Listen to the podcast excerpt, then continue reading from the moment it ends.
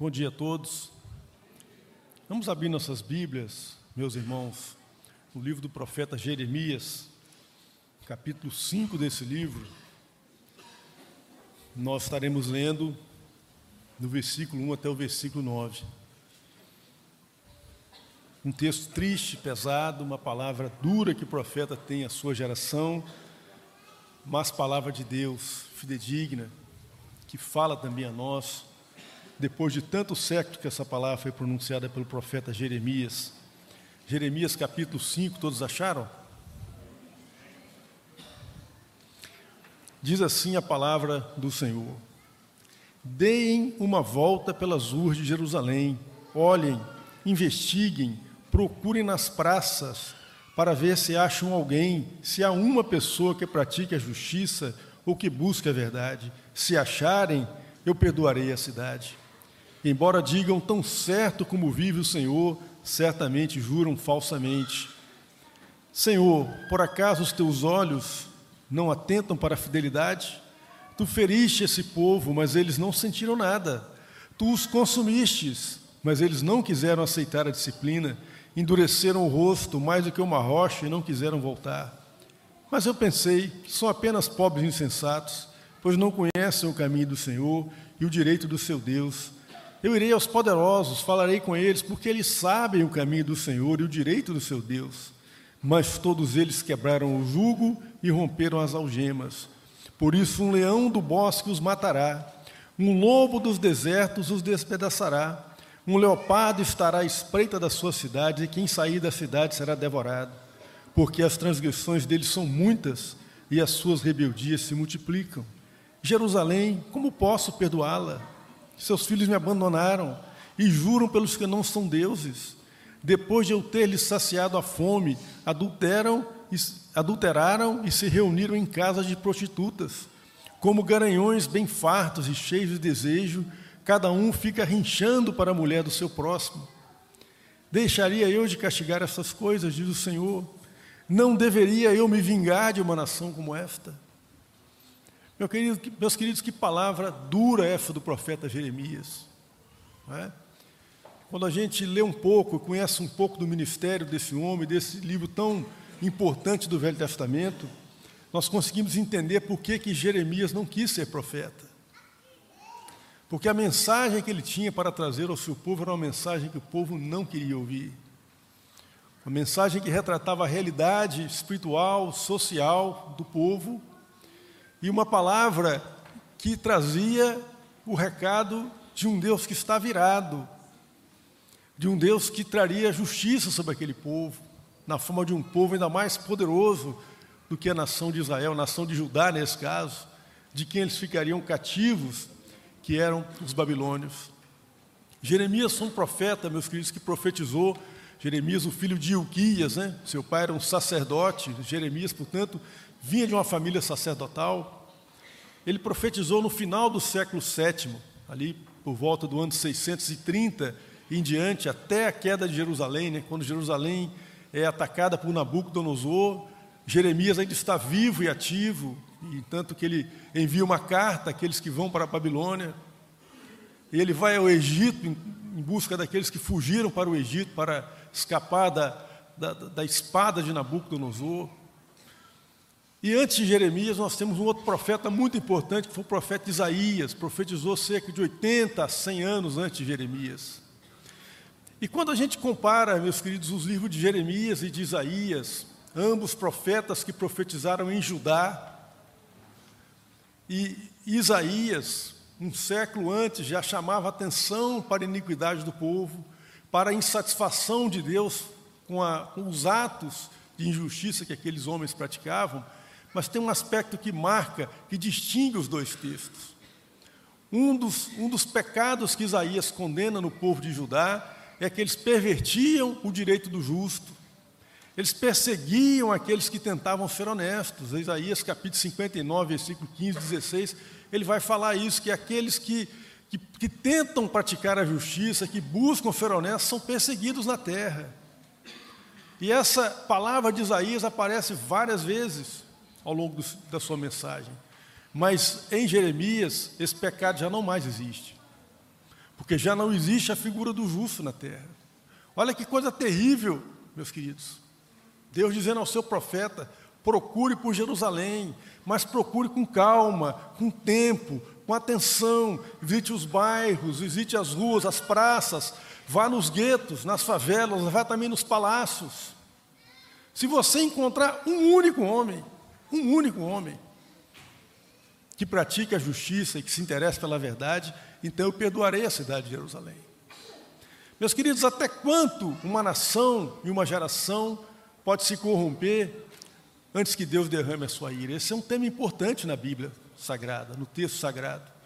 Quando Deus sela aliança com Abraão, ali na altura do capítulo 15, 16 de Gênesis, ele diz a Abraão que Abraão teria sim posse daquela terra, que seria dada a sua herança, a sua, a sua posteridade, mas que a geração de Abraão só, só começaria a tomar posse daquela terra a partir da quarta geração. E Deus explica a Abraão por quê. Ele diz a Abraão assim: Abraão, é que a cota de iniquidade dos amorreus ainda não chegou ao limite. A minha paciência ainda não acabou com esse povo. A iniquidade deles ainda não, ainda não está no ponto de que não haja mais retorno e recuperação para eles. Mas parece que aqui na geração de Jeremias, não é? esse, estado de coisas já havia chegado. Em Gênesis também nós vemos a narrativa dramática né, da destruição de Sodoma e Gomorra. E nem dez homens justos foram achados naquela cidade, meus queridos. E olha, foi preciso fazer muita força para dizer que Ló era justo. Dizer que Ló era justo no meio daqueles homens é uma declaração terrível da iniquidade daqueles homens, porque Ló está longe de ser um homem justo pelos padrões da palavra de Deus. Ló está longe de ser um homem elogiável pelo seu comportamento, pelas suas práticas, ao contrário. Ele deu origem a uma geração de pessoas amaldiçoadas, que são os moabitas, mas mesmo assim, o Ló ainda é considerado justo em comparação com seus vizinhos, com seus concidadãos ali.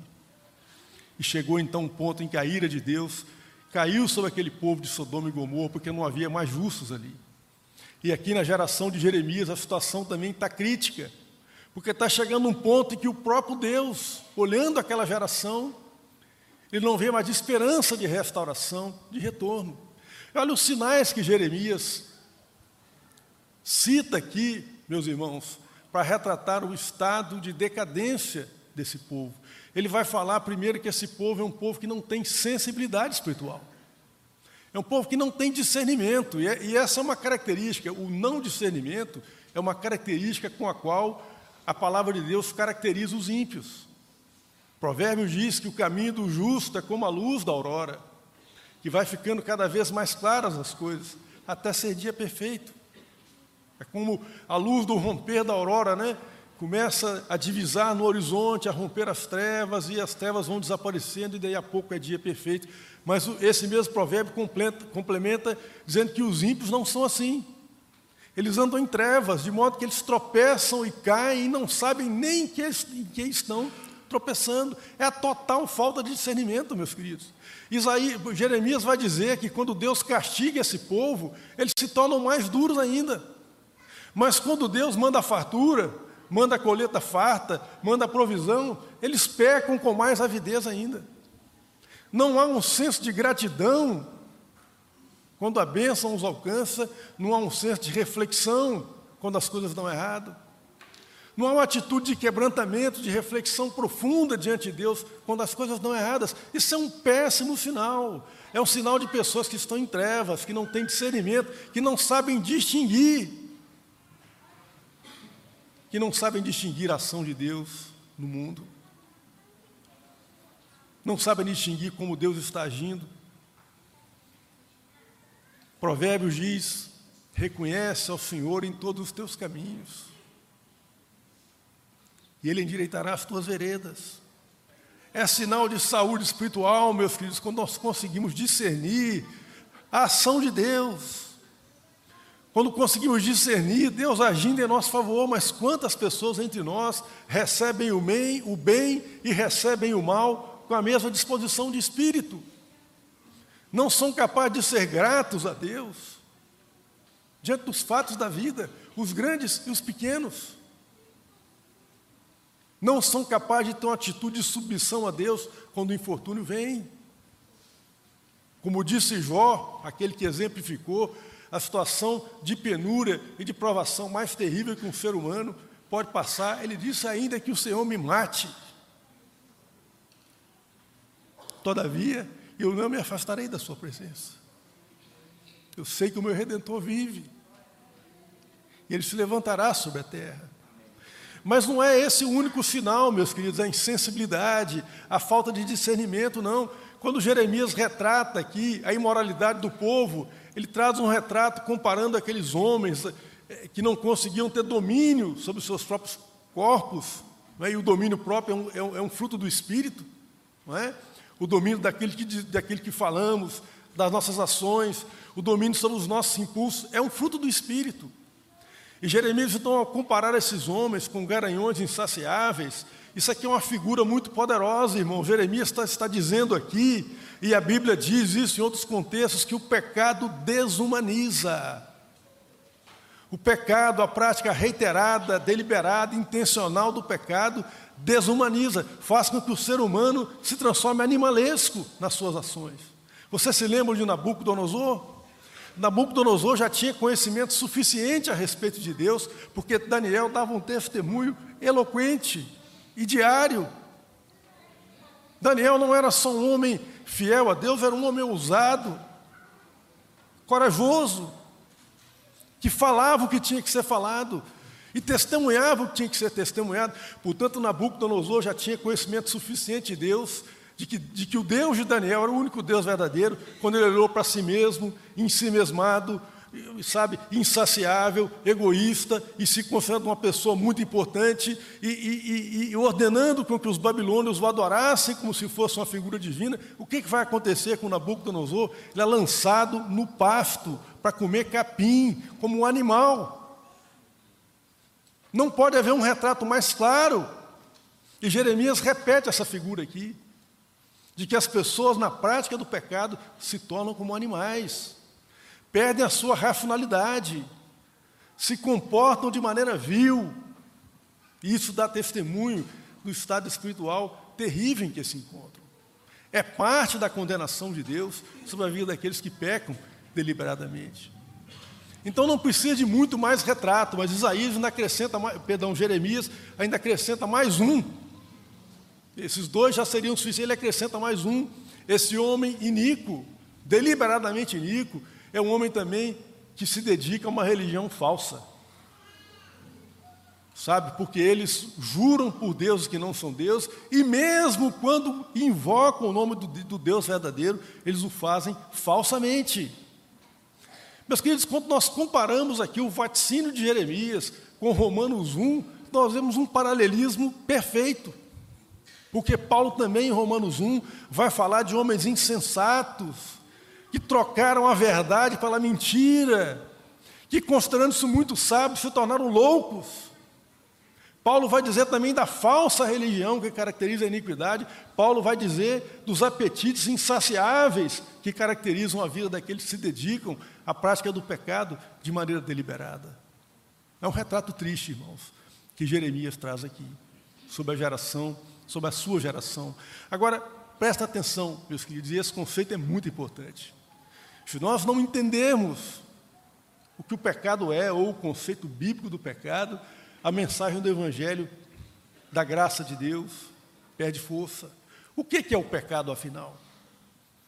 É romper o mandamento? Sim, é romper o mandamento, mas o pecado é mais do que isso, meus queridos. O pecado é um estado de frustração dos propósitos de Deus para os seres humanos. Os seres humanos foram criados para viver em atitude permanente de adoração, de amor ao seu Criador. Amarás ao teu Deus de todo o teu coração, de toda a tua alma, de todos os seus esforços. O ser humano também foi criado para amar o próximo para viver em respeito, em atitude digna, em consideração, em serviço aos próximos, entendendo que quando eu sirvo alguém, eu sirvo também a Deus. É por isso que Jesus diz, meus queridos, lá no sermão profético, que por, que por aumentar a iniquidade o amor de muitos esfriará. Jesus está falando a mesma coisa. O aumento da iniquidade e o, e o aumento do desamor são a mesma coisa. Isso aqui é aquilo que os estudiosos da palavra de Deus chamam de paralelismo judaico. Por exemplo, nós vemos no Salmo 1 um, um, exemplo desse paralelismo, né, em que o justo é aquele que não anda no caminho dos ímpios, não se assenta no caminho dos pecadores e não se assenta na roda dos escarnecedores. Ele está falando mais ou menos a mesma coisa, são paralelos, mas a cada paralelo ele acrescenta uma informação nova. Então, quando Jesus fala que a iniquidade aumenta, e que o amor diminui, ele está falando da mesma coisa. Ele está explicando que o aumento da iniquidade tem conexão com o aumento do desamor. Então as pessoas passam a se relacionar umas com as outras e com o seu próprio Deus de maneira utilitarista, egoísta. E isso caracteriza uma prática de aumento da iniquidade. Se nós não entendemos, meus queridos, que o pecado ele precisa ser entendido em relação a um Deus que é amor, a um Deus que é justo, a um Deus que é santo. E nós reduzimos o conceito do pecado apenas à prática de, de cumprir ou não o mandamento. Primeiro, nós aviltamos o conceito de Deus, porque nós vamos transformar Deus num inspetor cósmico que fica o tempo todo anotando o que a gente faz de certo ou de errado. E em segundo lugar, uma perspectiva moralista e legalista do pecado vai nos levar forçosamente a nos comparar uns com os outros e dizer assim: olha, eu não sou tão pecador como aquele ali, aquele ali é pior do que eu. E essa atitude, ela é pecaminosa. Vejam, meus queridos, que Jeremias, um homem santo, um profeta, talvez um dos profetas que melhor exemplifique a pessoa de Cristo no Velho Testamento, porque Cristo é o, é o profeta anunciado por Moisés, lá em Deuteronômio 15, que Deus citaria um profeta à minha semelhança e que declararia a palavra de Deus para vocês. Moisés está falando de Jesus. E Jeremias é um tipo de Cristo nesse sentido, porque Jeremias, meus queridos, é um homem cuja palavra é pesada, mas Jeremias jamais deixou de amar esse povo. É tremendo isso, meus queridos. Jeremias, quando esse povo vai para o cativeiro, se fosse eu, talvez falaria assim: ah, está vendo? Bem feito, eu falei, eles não quiseram me ouvir. Não é isso que Jeremias faz. Jeremias intercede amorosamente por aqueles que vão para o cativeiro. Jeremias tem o cuidado de mandar uma carta, sabe? E envia essa carta lá para a Babilônia, dando instruções ao povo da Babilônia. E dizendo que aquele cativeiro findaria em determinado momento, dizendo: olha, Deus está aí com vocês. Busquem a paz no campo, busquem a paz na cidade. Não se esqueçam da fidelidade do seu Deus para com vocês. Jeremias vai atrás daqueles que fugiram para o Egito para pregar-lhes a palavra de Deus. Jeremias é um homem que ama esses pecadores terríveis aqui, contra os quais ele, ele, ele proclama essa palavra tão pesada. E olha que interessante, meus queridos, Jeremias olhando essa geração de homens tão perversos, ele poderia se colocar como de fora dela, mas ele entende que ele é parte dessa geração. Quando ele vai escrever Lamentações, e Lamentações é escrito sobre a Jerusalém já destruída. E a Jerusalém destruída, sem muros, com o tempo queimado, aquilo dilacera o coração do profeta. Você vai ler o livro de Lamentações, você vai ver um homem com o coração dilacerado. Mas em determinada altura do livro ele diz assim: Olha, as misericórdias do Senhor se renovam. E elas são a causa de nós. Percebe? Eu também não sermos consumidos. Então, meus queridos, nós precisamos entender o pecado à luz desse Deus santo, desse Deus de amor, desse Deus que não pede de nós coisas bizarras, não, Ele pede que nós andemos na prática do amor sincero, da gratidão sincera a Ele e da prática do serviço e do amor àqueles que são nossos próximos. É exatamente isso que ele não via naquela geração de Jeremias. Não via isso. E aí, meus queridos, nós temos que entender que esse Deus de amor, que esse Deus de justiça, esse Deus não é um Deus indiferente. Aliás, Deus abomina a indiferença. Ele abomina a indiferença daquele que vê o outro sofrendo e bate de ombros. Vejam a parábola do bom samaritano. E Deus não vai contemplar com indiferença a maldade dos seres humanos. Ao contrário, ele vai trazer justiça, e o trazer justiça sobre os seres humanos mostra que Deus se importa. Que Deus, ele se move no seu íntimo, ele não consegue contemplar a maldade e deixar as coisas como estão. A manifestação da justiça de Deus e da ira de Deus é o reverso, é, é, o outro lado da moeda de um Deus que é santo, de um Deus que ama e que não e porque ama, porque ama tudo aquilo que Ele criou, porque ama a obra que Ele criou, porque ama os seres humanos, Ele não pode simplesmente contemplar isso se deteriorar e dar de ombros. Ele vai fazer algo. Ele vai trazer justiça. Ele vai trazer reparação. Agora percebam, meus queridos, que a justiça de Deus que traz, trazida sobre esse povo, ela é um ato de misericórdia, de graça, sobre o seu remanescente fiel. Porque uma das coisas que a geração de Jeremias dizia, na sua insensibilidade espiritual, na sua indiferença espiritual, era que, olha, tanto faz fazer o mal ou fazer o bem, porque Deus está para lá, Ele não se importa com essas coisas. E quando Deus age trazendo a sua ira e a sua justiça sobre o seu povo que está em pecado, ele está agindo para preservar o remanescente fiel. Aqueles que darão as promessas, aqueles que serão revigorados lá na frente. Eu fico imaginando, pastor, você olha o que, que Jeremias diria se ele vivesse entre nós. O que, que Jeremias diria, sabe? Contemplando os campos de concentração que foram construídos ao longo do século XX, onde milhões de pessoas pereceram o que, que Jeremias diria de líderes mundiais que falam em fazer guerras, guerras nucleares? Falam com a maior tranquilidade, como quem toma um copo de chá. Essas pessoas não consideram que existe um Deus todo-poderoso e que faz justiça sobre a terra. Não consideram que esse Deus trará a justiça, qualquer palavra vã que é falada de nossa boca.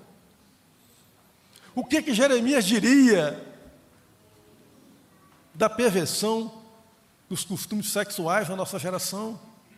Aqui ele está falando de homens adúlteros, insaciáveis, incontroláveis, não conseguiam exercer domínio sobre si mesmos. O que, que o profeta diria diante da nossa geração, daquilo que tem acontecido aos nossos olhos? O que, que Jeremias diria? O que, que Deus está dizendo a respeito disso? E como que a igreja vai enfrentar essas questões. Como que a igreja vai enfrentar essas questões do mundo que peca deliberadamente, que parece que está em guerra contra Deus, tentando perverter tudo aquilo que Deus estabeleceu? E um dos aspectos, meus queridos, que essa cultura que nos rodeia tem pervertido, e vai ser tema do nosso encontro no próximo domingo, no próximo final de semana, né, pastor? É o papel do ser masculino na sociedade. Mas quando a gente fala aqui, meus queridos, da masculinidade, nós não estamos falando de um conceito mundano, não. Sabe? Do cara que não leva desaforo para casa, do sujeito que anda fedendo pela rua e acha que isso é bonito. Não estamos falando disso. Há, há, há um princípio a ser recuperado do, do homem que ama a sua esposa como Cristo amou a igreja. Do homem que é exemplar com seus filhos. Do homem que exerce um papel influente na sociedade pela sua prática da justiça, pelo seu amor, pela sua misericórdia, pelo domínio da sua própria língua, diante das pessoas com as quais convive.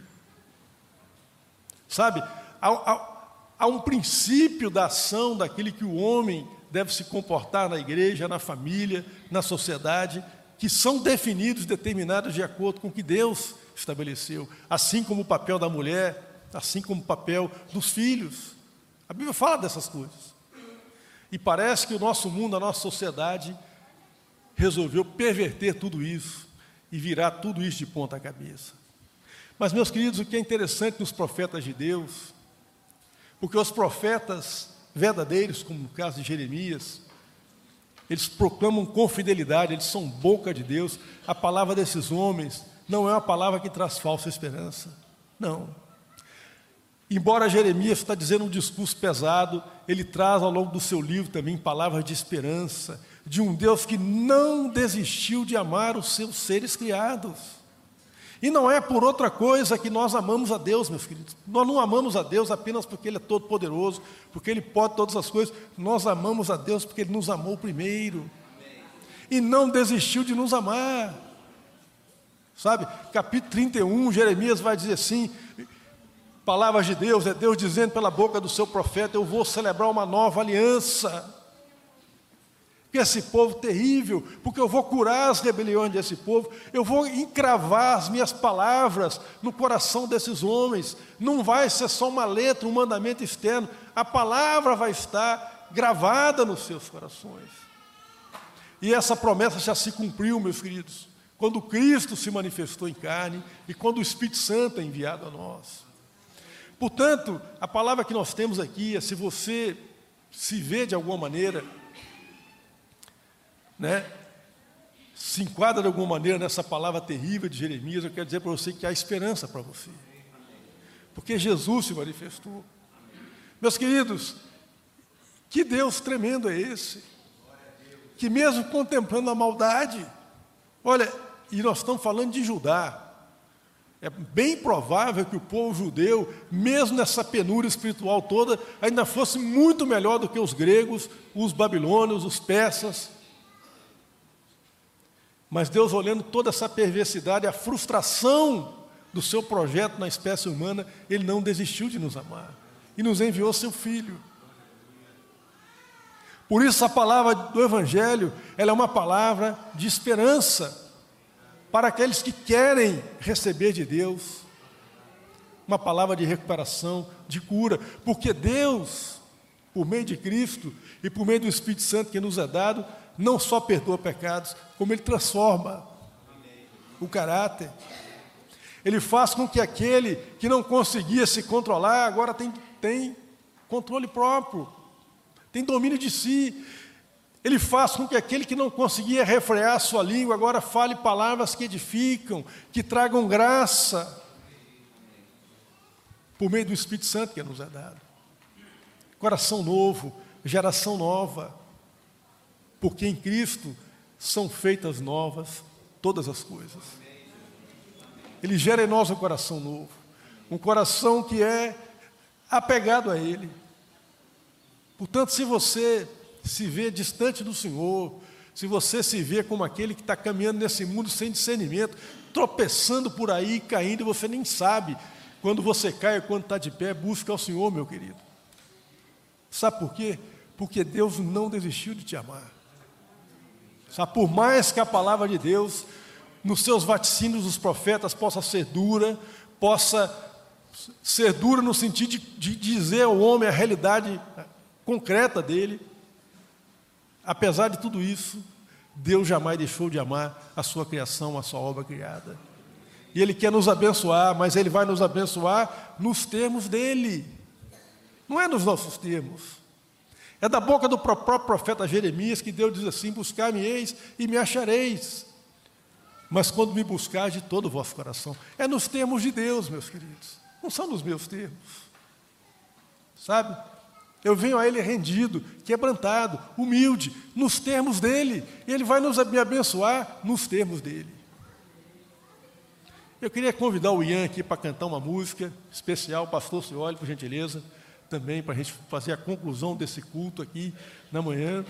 E essa música que o Ian vai cantar, ela fala do amigo, aquele que ouve as nossas dores, aquele que se identificou conosco, aquele que é o nosso sumo sacerdote que deu a sua própria vida para que nós tivéssemos vida.